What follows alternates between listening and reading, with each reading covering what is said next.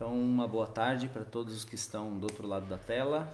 Nós estamos a iniciar aqui ah, o nosso encontro da casa, um tempo de estudo da Bíblia, estudo da palavra de Deus no livro de Gênesis. E todos são convidados a estarem conosco presencialmente, o que é muito melhor. Estamos aqui num momento bastante familiar, especial. Temos alguns dos nossos que sabemos que ah, estão hoje na internet, não puderam estar. E hoje a despedida da nossa querida irmã Brasilina, ou pelo menos uma, o início dessa despedida que vai embora para o Canadá. E é muito bom tê-la aqui, irmã, junto conosco. Desejamos mesmo que o Senhor possa abençoar a tua vida. Depois vamos orar por ela, não é? Acho que poderemos fazer isso e orar pela, pela vida da irmã Brasilina. Vamos então iniciar com uma oração, esse tempo de, de partilha, Vamos ler o texto da Bíblia, refletir juntos de uma maneira também familiar, informal. E crendo que Deus está aqui e quer falar conosco enquanto nós lemos a Sua palavra, quer acrescentar coisas à nossa mente, ao nosso coração. E desejamos que a palavra de Deus possa ah, nos transformar, nos desenhar, nos shapear, digamos assim a imagem de Cristo Jesus. Então vamos orar. Pai, obrigado por essa tarde, obrigado por estarmos juntos novamente, pela oportunidade, o privilégio que é isto, durante este tempo de pandemia, ficarmos distantes em nossas casas, trouxe-nos bem a sensação do valor que há na comunhão, valor que há nos encontros pessoais entre amigos, entre famílias. Oramos pelo nosso país, que tu abençoes esta nação e cuide, ó Deus, de todos aqueles que de alguma maneira permanecem ainda a lutar com o Covid, com outras enfermidades também. Oramos para que as bênçãos do Senhor possam alcançar a população portuguesa e nós possamos render graças ao Teu nome por Tua bondade renovada, dar as condições para que todos olhem para Ti e possam erguer as mãos em gratidão. Perdoa os nossos pecados. Se conosco neste instante familiar. Que a tua palavra seja viva e salte das páginas direto para as nossas mentes e corações e leve-nos a compreender os teus propósitos. Qual é a, a linha de ensinamento que o teu Espírito está a falar geração após geração com estes textos? E o que é que podemos aprender? Como é que podemos encarar a nossa vida de modo prático? Ajuda-nos em tudo isso. Conduz-nos de uma forma soberana, só para o teu Santo Espírito. Ajude-nos a ver o Evangelho, a vermos Cristo, a graça de Deus a ação do Santo Espírito entre nós, a renovar os nossos corações, a encher-nos de amor por Cristo, amor pelo próximo, a encher-nos encher de uma consciência é, de, de vida que honre e glorifique a Ti, a percepção do Teu reino entre nós e como podemos é, vivê-lo, demonstrá-lo, sinalizá-lo, proclamá-lo, esperançá-lo. Ajude-nos a sermos uma luz na sociedade, uma sociedade que também tem tanto de trevas, tanto de escuridão, tanto de, de, de becos que carecem é, de luz, de iluminação. Pedimos que tu possas usar-nos em nossa vida, em nossa existência, em nossos contatos, em relações e conexões para que sejamos importantes, uma bênção, úteis para o próximo. E, e assim cumpramos o propósito do Senhor para as nossas vidas. Afinal, sabemos que nascemos com um propósito, que não somos pessoas que estamos aqui a andar pela terra e a encontrar algum sentido uh, escondido dentro de nós mesmos apenas, mas que há uma um projeto do Senhor, há uma estrutura estabelecida na criação, há uma forma das coisas funcionarem e trabalharem bem e que é desta maneira que te honramos. Ensina-nos a perceber com clareza as tuas ordens, as tuas leis, os teus mandatos, a regrar a nossa vida por meio de tudo isso. Então, abençoa-nos neste tempo, em nome de Jesus. Amém.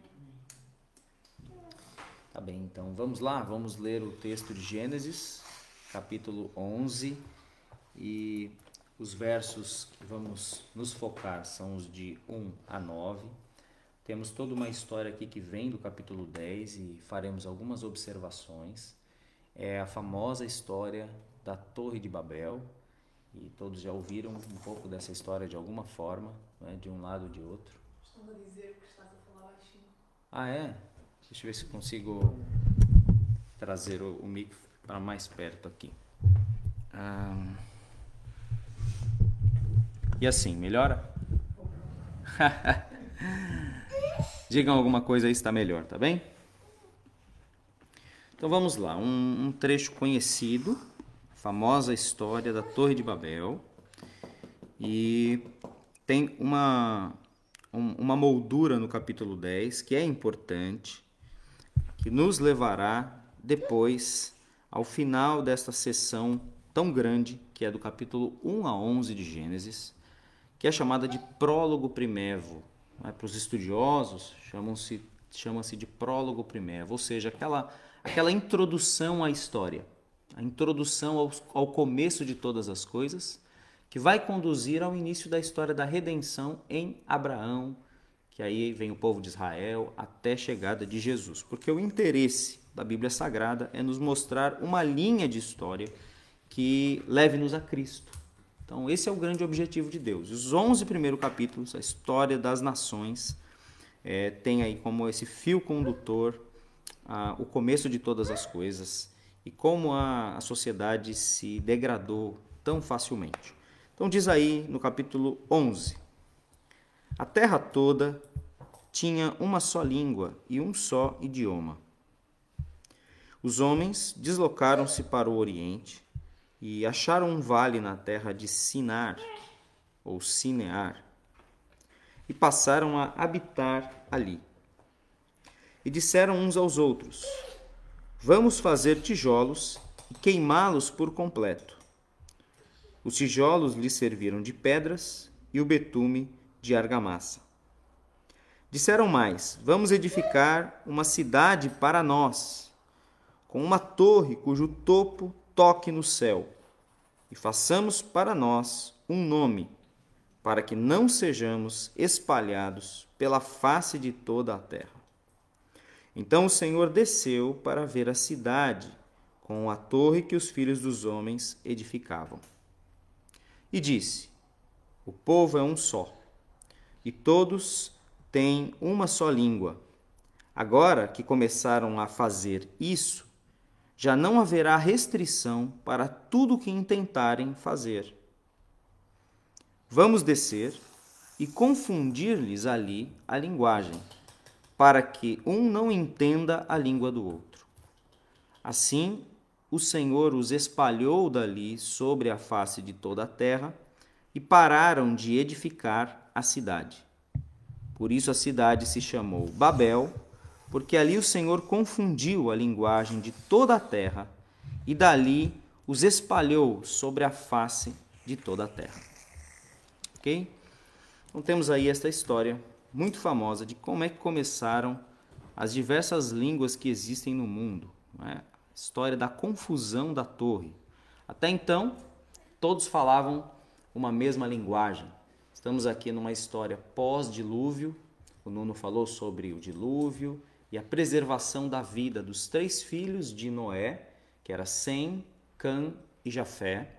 Estes três filhos eram casados, saíram da arca junto com Noé, tiveram seus filhos depois, povoaram a terra. O capítulo 10 vai mostrar boa parte desta árvore genealógica de Noé, é, sendo ah, aquilo que vai representar, aquilo que vai se, se transformar na população mundial. No entanto, todos falavam a mesma língua. Então, observem comigo o capítulo 10, o verso de número 1, que diz assim, ó: estas são as gerações dos filhos de Noé, Sem, Cã e Jafé. Seus filhos nasceram depois do dilúvio. E depois, lá ao final do capítulo 10, diz assim, no último verso: Essas são as famílias dos filhos de Noé, segundo suas gerações, em suas nações. Percebam que agora a coisa já tinha se transformado em nacionalidades. A partir delas, ou seja, de Noé e seus três filhos, Sem, Cã e Jafé, delas dispersaram-se nações na terra depois do dilúvio. Todo o capítulo 10, ele fala então desta, desta descendência que vem de Noé e como que isto cresce de uma maneira exorbitante. E de repente no capítulo 11, ele é como que voltasse no tempo para explicar um momento da história em que ainda eles não eram nações, é, em que ainda eles não falavam línguas diferentes, mas que eram um só povo, tá? em que ainda estavam unidos e eles foram para habitar aí um lugar chamado Cinear, não é isso? Lá, diz, a, diz o verso 1 do capítulo 11 que a terra toda tinha uma só língua e um só idioma. Então, essa era a situação ali no, no, na altura do capítulo 10. Observem aí no verso de número 2, do verso 10, do capítulo 10 ainda, eu vou apontar algumas coisas que servem de pano de fundo. Primeiro, capítulo 2, verso 10 diz: Os filhos de Jafé. Então, dali vai vir as famílias dos filhos de Jafé. E diz até onde é que eles habitavam. Depois vem aí no verso 6, os filhos de Cã. Cã foi aquele filho que desprezou o seu pai, tratou o seu pai de uma maneira vergonhosa e o seu pai o amaldiçoou. E diz assim: os filhos de Cã, Cush, Misraim, Put e Canaã. Isso é muito importante, porque a primeira audiência que está a ler Gênesis é o povo de Israel à beira de entrar na terra prometida. Que lugar era esse, a terra prometida? Terra de Canaã.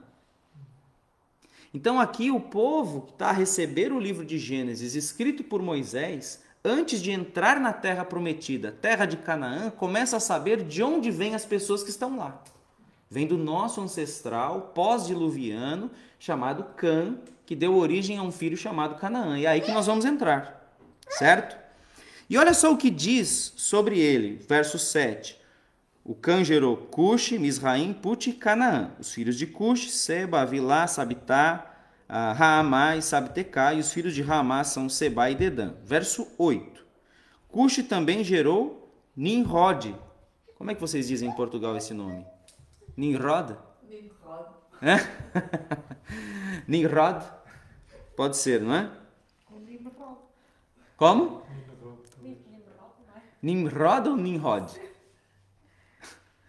Nimrod. Então vamos Eu lá. acho que ninguém diz. Ninguém diz.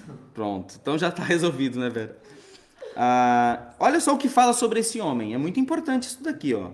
Cush também gerou Nimrod, o primeiro a ser poderoso na terra. Olha o que diz sobre esse homem. Ele era poderoso caçador diante do Senhor, pelo que se diz, como Nimrod, poderoso caçador diante do Senhor.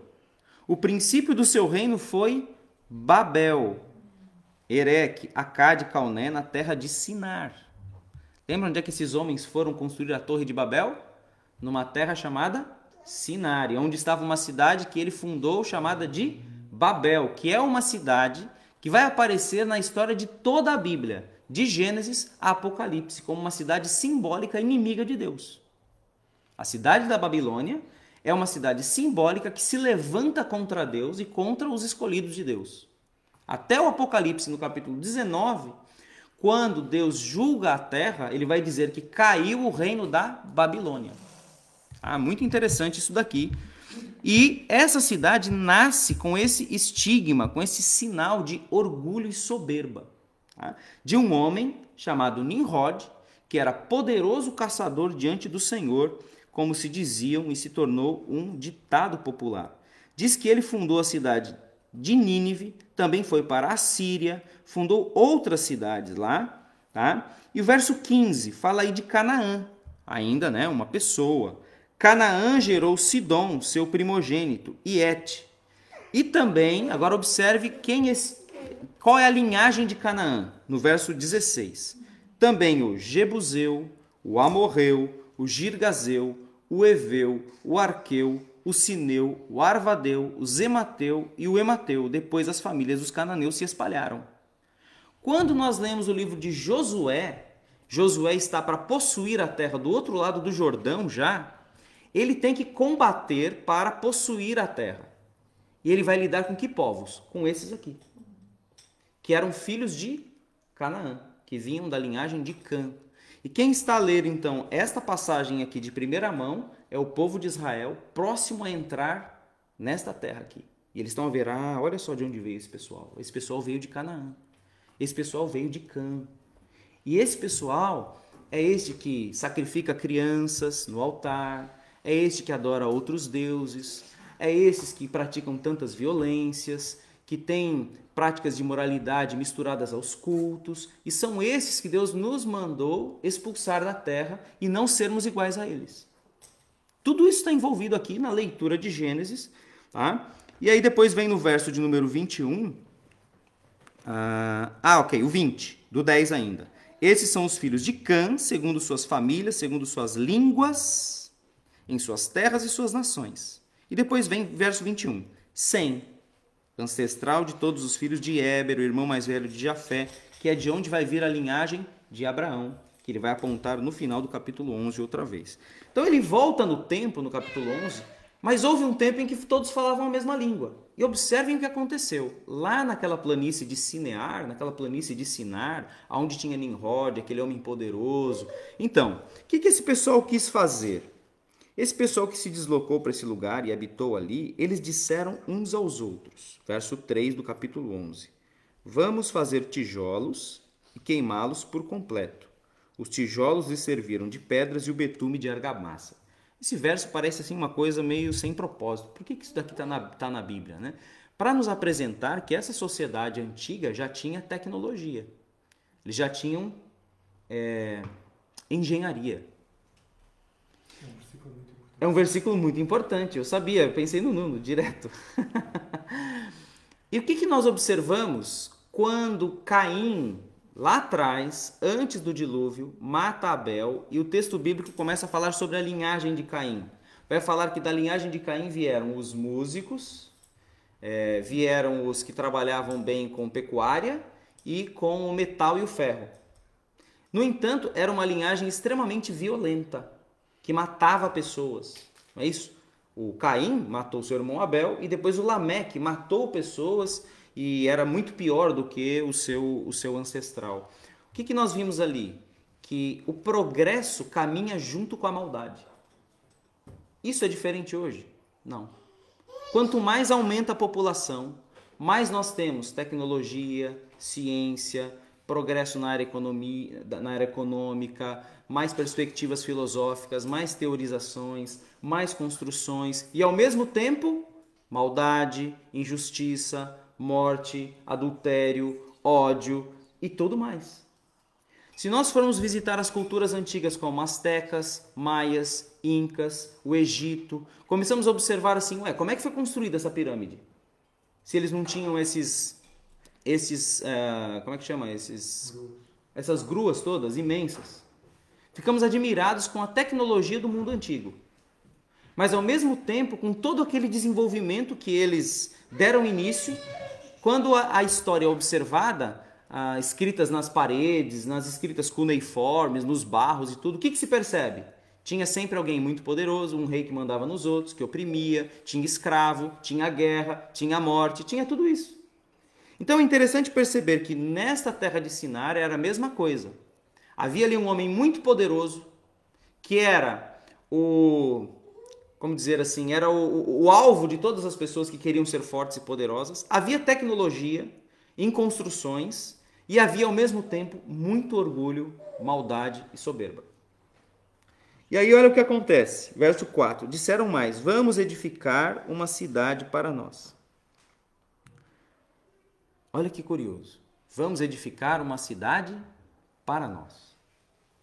Temos aqui esta cidade de Babel, né, o início da Babilônia, como quase que um símbolo das sociedades contemporâneas, em que o propósito da vida está orientado para o próprio homem, para nós. Vamos construir uma cidade para nós, para a nossa segurança, para as nossas riquezas, para os nossos filhos, para que nós sejamos grandes, para que o nosso nome chegue até o céu, para que a torre chegue até o céu e para que nós não nos espalhemos sobre a terra. Não é isso que está a dizer aí no verso 4?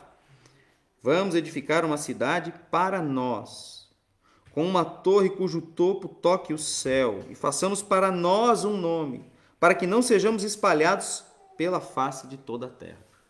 Esse é um versículo que demonstra a, o tamanho da, do orgulho e da soberba deste povo que estava aqui ao redor de Babel, na planície de Sinear, a, o tamanho do orgulho deste povo que girava em torno do nome do Nimrod, e como eles queriam ser grandes para eles, uma cidade orientada para si mesma.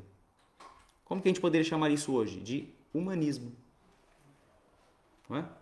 Humanismo. Quando nós olhamos a história recente do mundo, vamos observar a, a força do, do, humanismo sendo é, quase que endossada de uma maneira mais pública do iluminismo para cá. Então, o ser humano é o centro de todas as coisas, não Deus. O que o ser humano produz é o centro de tudo, a ciência, é o centro de tudo. A vida é para nós, é para o nosso nome, para nós sermos felizes, para nós atingirmos o céu, para nós termos sucesso, para nós termos fama. Então é a primeira cidade que surge não orientada para Deus, mas orientada para o próprio homem e que despreza as leis de Deus. Porque o que é que Deus havia dito quando a, a Noé sai da arca? Ele diz o seguinte: espalhem-se sobre a terra. E eles dizem: Vamos fazer tudo isso para que não nos espalhemos. Então, olha que curioso, porque logo após a queda do homem, Deus dá um julgamento sobre a serpente, a mulher e o homem e a natureza. Depois disso, a sociedade se espalha naqueles filhos de Adão e fica insustentável, porque tem muita tecnologia, mas muita maldade. Vem o dilúvio, o julgamento de Deus, destrói com tudo e recomeça com Noé. Começa ali um pacto de novo, arco-íris no céu, Deus não vai destruir mais a terra com água. Ok, uh, vamos começar tudo de novo. Começam tudo de novo. Passa um tempo, que ocorre? Mais uma vez a sociedade está distante de Deus. Está muito tecnológica, mas outra vez está voltada para si mesma, está mais uma vez orgulhosa, está mais uma vez autocentrada. Não é? Verso 5. Então o Senhor desceu para ver a cidade. Aqui começa a intervenção de juízo de Deus, mais uma vez. Nesses 11 capítulos de Gênesis, temos três intervenções de juízo. Primeiro, no Gênesis 3 mesmo, quando ah, Adão e Eva comem do fruto proibido e Deus então entra com uma intervenção naquele diálogo. Depois, o segundo, o segundo ato de juízo no dilúvio. E agora, um terceiro ato de juízo na confusão das línguas. Mais uma vez, Deus fala: vamos descer lá. E é interessante que a expressão está no plural. É muito parecido com o que diz em Gênesis 1, 26. Quando Deus cria o homem, ele diz o quê? Façamos o homem a nossa imagem, conforme a nossa semelhança. Deus fala em plural. E agora aqui aparece uma segunda vez. Desçamos, vamos descer e ver o que, que eles estão a fazer lá embaixo, nessa torre, né, nesse intento que eles têm. Vamos ver o que eles estão a edificar. E aí Deus diz: O povo é um só e todos têm uma só língua. Agora que começaram a fazer isso, isso o quê? Isso o quê que eles começaram a fazer? Uma torre? Qual é o problema de fazer uma torre? Fizeram, fizeram uma construção de, de estradas? Qual é o problema? Não é? Qual é o problema de fazer uma ponte? Qual... Não, fazer isso o quê? Ter esta atitude de rebelião, de soberba, orgulho, de fazer as coisas para eles, de desprezar as leis de Deus que mandou eles se espalharem, e eles falam: "Não queremos nos espalhar". Agora que eles começaram a fazer isto e falam a mesma língua, ninguém os deterá. O que, que aparece aqui é que a maldade humana, o, pecado humano, a injustiça, está tão impregnado em nós que é preciso Deus intervir para conter esta maldade. Primeiro foi o dilúvio. O que, que Deus disse após o dilúvio? O homem não poderá ter mais tantos anos de vida. Foi lá no capítulo 6 que Deus falou: Olha, estou desgostoso com isso e vou abreviar os anos para que eles não tenham tantos anos de vida e passem a viver 120 anos. Porque ao viver 900 anos é muito tempo de maldade. Então passa para 120. Ok. Eles saem da arca, começam a viver 120. 100, essa fase, né? Só que agora Deus fala: não, mesmo assim, 120 anos, mas a falar a mesma língua também é muito. Deixa eu conter, tem confundir as línguas, porque se eles se unirem com o potencial de maldade que tem, com o potencial de dureza de coração, é preciso que alguma coisa os desuna. E ele intervém de uma maneira muito curiosa e engraçada. Eu estive essas semanas todas a dar aulas de surf aí para muita gente com várias línguas diferentes. É incrível como é confuso, a nossa cabeça para de funcionar. Né? Então dava aulas em português para portugueses, depois chegavam os franceses, tinha que dar em inglês, muitos franceses não sabem inglês, e ver aquela doideira toda, e espanhóis, e belgas, e. Oh, meu Deus do céu! que coisa eu pensava a Torre de Babel no domingo. Por que a Torre de Babel? Por causa da maldade.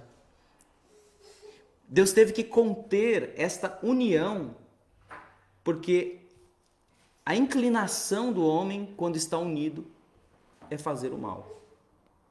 É criar estruturas injustas, é ser orgulhoso, é não dar ouvidos para Deus e pensar apenas em si. Construir uma cidade para si, construir um nome para si, uma torre que chegue ao céu para que o nome a ser glorificado seja o seu. Quando o que nós aprendemos desde a criação é que tudo deveria dar glória a Deus louvor para Deus, né? seguir as orientações das ordens de Deus. E aí, vamos descer e confundir-lhes ali a linguagem, para que um não entenda a língua do outro. Assim o Senhor os espalhou dali sobre a face de toda a terra e pararam de edificar a cidade. Ou seja, a construção ficou pela metade, o que deve ter sido uma coisa muito feia, não é, Nuno? Parar a construção, cada um ir para o seu canto e irem montando nações, que é o que está no capítulo 10, quando fala de toda aquela genealogia pós-diluviana que eles foram se separando em nações e línguas. Foi depois do, da história da Torre de Babel. Por isso a cidade se chamou Babel, que significa confusão, porque ali o Senhor confundiu a linguagem de toda a terra e dali os espalhou sobre toda a face da terra. E aí o verso 10 vai trabalhar assim. E essas são as gerações de Sem. Ele vai voltar nas gerações de Sem, que ele tinha começado lá no capítulo 10. Tá? Ah, vai repetir aqueles mesmos filhos ali, tá? vai parar ali no Peleg, no verso 17.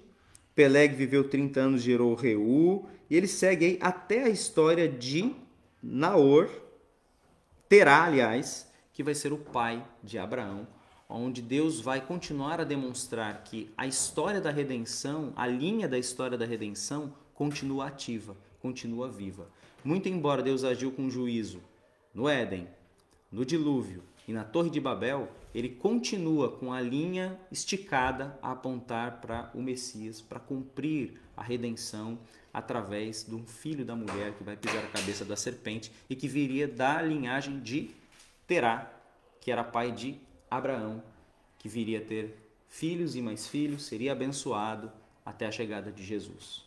Então, essa história de Gênesis 1 a 11 revela essa corrupção humana, como é fácil a gente pender para o mal e ainda assim a soberania de Deus em manter a existência humana até a chegada de Jesus para a nossa salvação. Então, interessante como esse, esse quebra-cabeça todo aqui se, se desenvolve. Eu quero ler aqui um, uma frase muito interessante deste livrinho aqui, ó, Conheça Melhor o Antigo Testamento. Ele fala assim, que a ação de Gênesis 1 a 11 retrata os inevitáveis resultados do pecado no mundo, subjugando e corrompendo tudo o que toca Começando com a independência e desejos egoístas, o pecado sai do coração e da vontade, atinge o lar, a família, os descendentes e a sociedade em geral. E é assim, não é? Ah, se nós colocássemos diante de um leão faminto um prato de carne vermelha, é? uma picanha bonita ali, um, um, não, tinha que ser né, um cervo, alguma coisa assim e depois um prato de hortaliças. Que será que o leão iria escolher? Ele ia na carne. É um animal carnívoro. A sua inclinação iria para a carne, porque é assim que ele foi feito. É a mesma coisa conosco. Nós Por mais que desenvolvamos tecnologia e possamos melhorar a vida de pessoas com vacinas e com tudo mais, enquanto cresce as coisas boas, na mesma proporção cresce o mal. Por isso que ideologias políticas não podem dar conta da vida humana. Não, não, não há como nós termos esperança de que ah, nós vamos fundar um mundo melhor. Tudo isso são projetos de Babel. Se nós acharmos, ah, não, eu acredito naquele político, ah, eu acredito naquela ideologia econômica, eu acredito naquela ideologia filosófica, naquela perspectiva pedagógica, eu acredito na, naquela nação. Não, porque se nós fizéssemos aqui uma, uma, é, uma União Europeia mais assim, assado, todo o continente seria tudo uma mil maravilhas. Se nós tivéssemos um governador mundial que pudesse acabar com a pobreza. Ah, não, não dá certo. Nada vai dar certo do mundo senão o plano do reino de Deus. O plano de redenção que está em Cristo Jesus. E foi isso que Jesus veio anunciar. Quando Jesus começou seu ministério, o que, que ele disse? Arrependei-vos, porque é chegado o reino dos céus.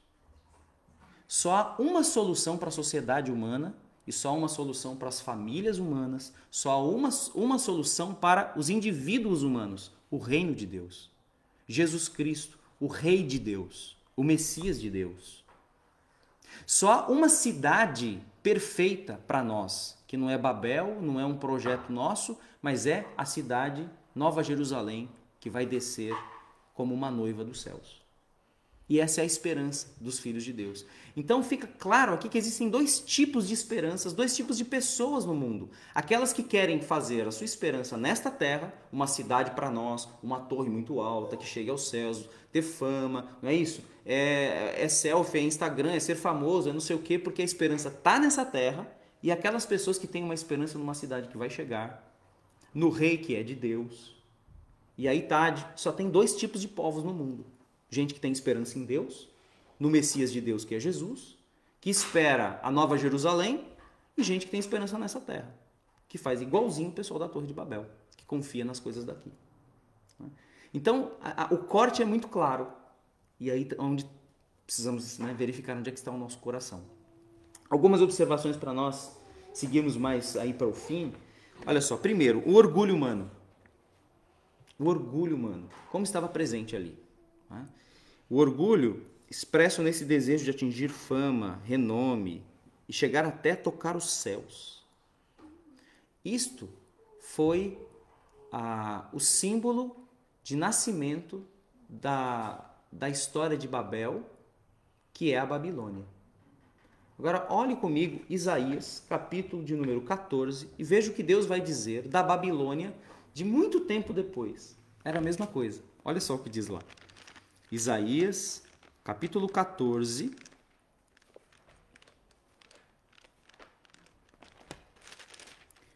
Aqui nós temos é, um trecho da voz de Deus contra várias nações.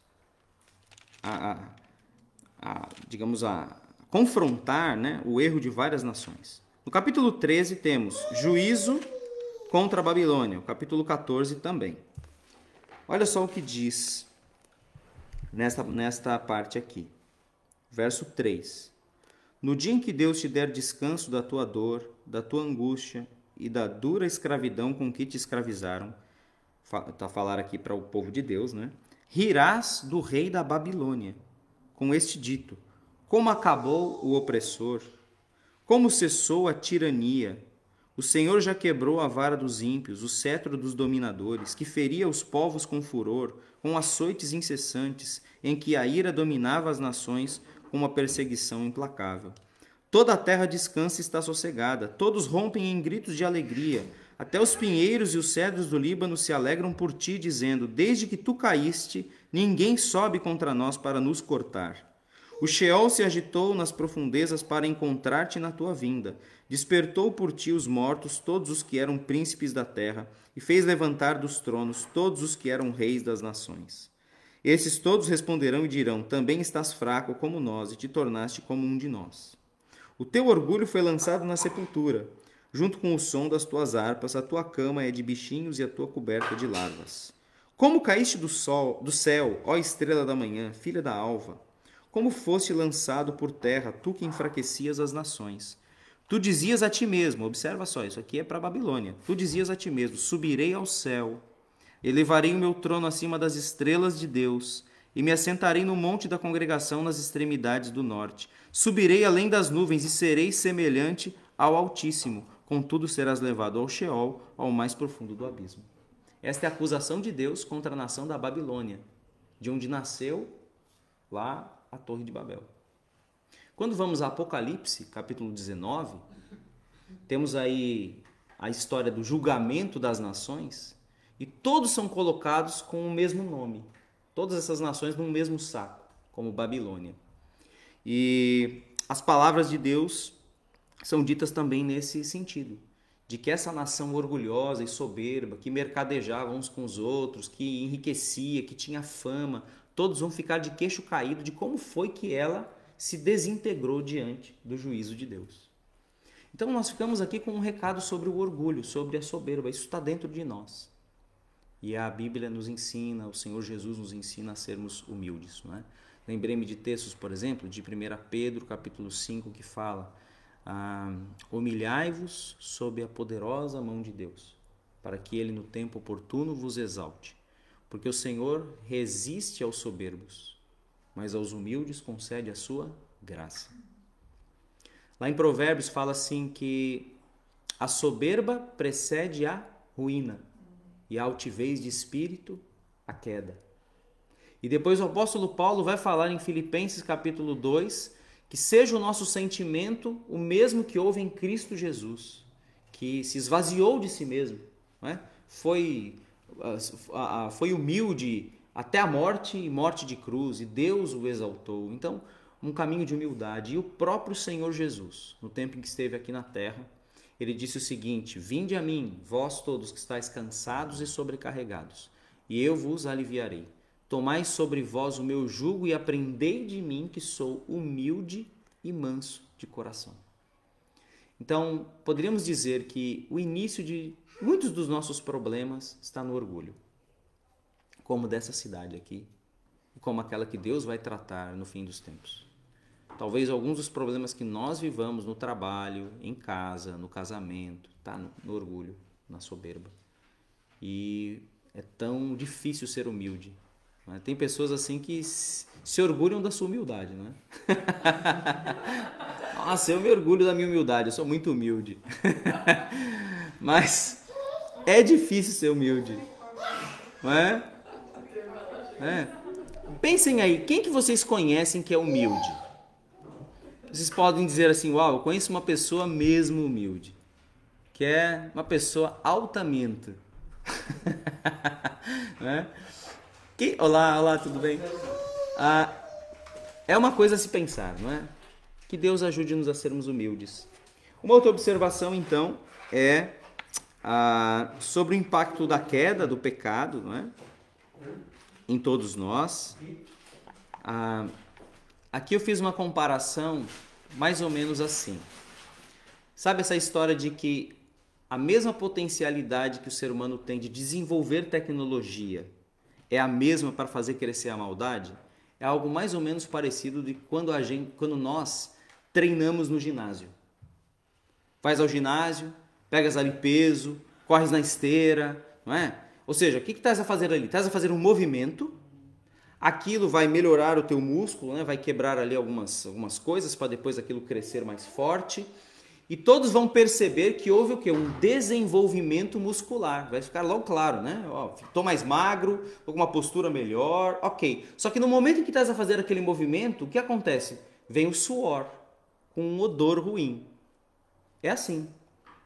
Enquanto a sociedade se desenvolve e faz força para crescer, cresce junto o suor, o odor da maldade, do pecado, está intrínseco. Não dá para fazer com que ela se desenvolva sem que apareça também as suas injustiças. E o que, que dá jeito nisso? Um político? Uma filosofia? Uma. Não. É o reino de Deus. Né? É o perdão de Jesus na cruz. Tá? Bom, anotei várias, várias observações aqui, mas acho que já vai ficar muita coisa, então deixa eu pular tudo isso aqui e destacar aqui mais ao final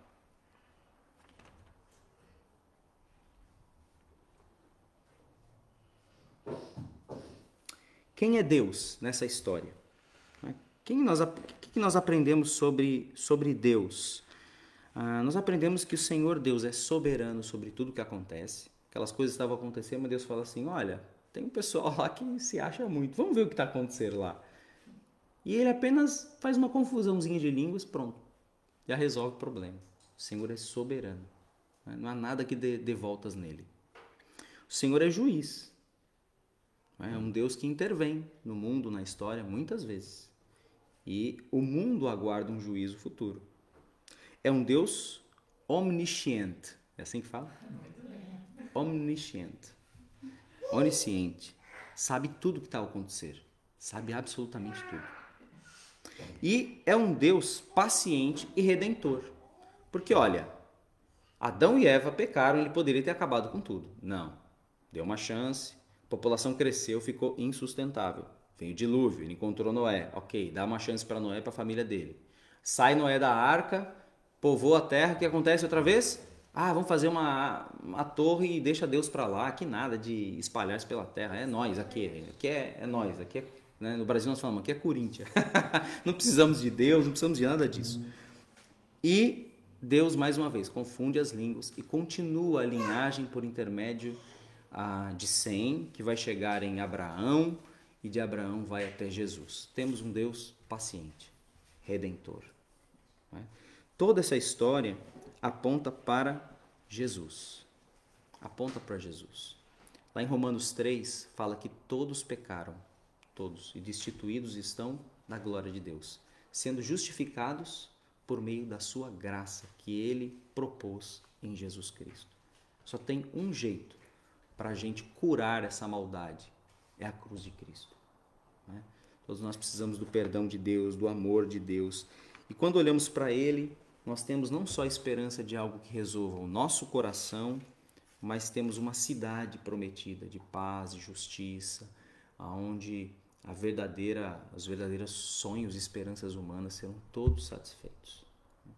Então, essa essa história acredito que leva-nos leva-nos nessa direção. Né? O que, que vai acontecer aqui? E o povo de Israel, né? ali à espera, vai entrar na terra prometida, vai lidar com aquele monte de povo né, que está distante de Deus. O que, que eu tenho que fazer? Eu tenho que me manter fiel à palavra de Deus.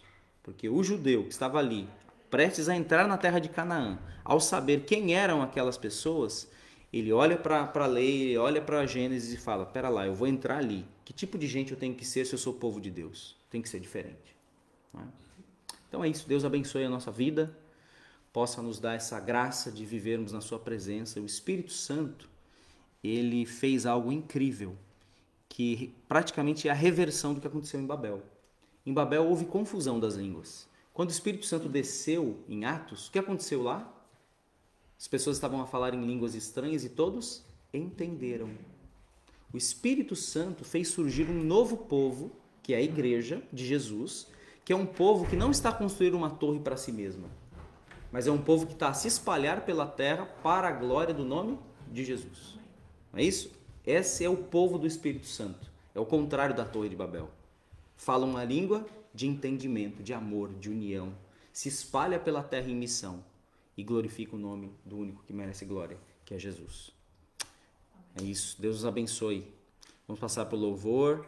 E para todos que estão aí na internet, um grande abraço. Esperamos que possas estar conosco presencialmente. Ah, receba aí o nosso convite e será um prazer conhecer-te pessoalmente. Nós gostamos muito do contato pessoal, somos uma igreja em família. Estamos aqui numa sala com pessoas mesmo assentadas e muito à vontade. É a forma como gostamos de, de estar como comunidade e tu és o nosso convidado. Um grande abraço.